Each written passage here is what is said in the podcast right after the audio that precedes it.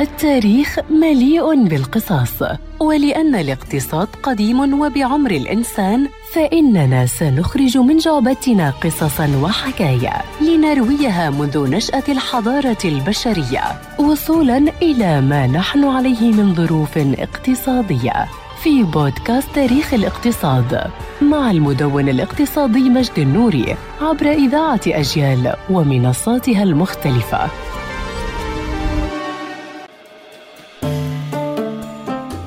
ما زلنا في تاريخ الأشياء المتواجدة في المنزل ونتحدث اليوم عن الأبواب التي توفر جمالية وخصوصية وأمانا. ولكن تاريخ من اخترع الباب ما زال مجهولا. علما أن لوحات المقابر المصرية تشير إلى أن أول تاريخ للأبواب يعود إلى أربعة آلاف عام. وكان عبارة عن زخرفة جدارية تشبه نافذة في عمارة ثم مع تطور الاقتصاد مع الرومان واليونان القدماء أنشئت الأبواب الأولى. الأولى. وتحديدا في المعابد. ولتأتي الأبواب من النحاس والبرونز مع الاحتفاظ بالباب الخشبي الذي استمر مع الزمن بصفته مكانا للفخامة والمكانة الراقية. ومع الاقتراب شيئا فشيئا من عصر النهضة والثورة الاقتصادية كانت الأبواب تنتقل إلى أمور متقدمة. فتم اختراع أول باب دوار خشبي عام 1899 من قبل ثيو كانييل الأمريكي في مطعم في منهاتن. ولكن الباب وكغيره وغيره من الأمور الأخرى تأثر بالثورة الصناعية التي غيرت كل شيء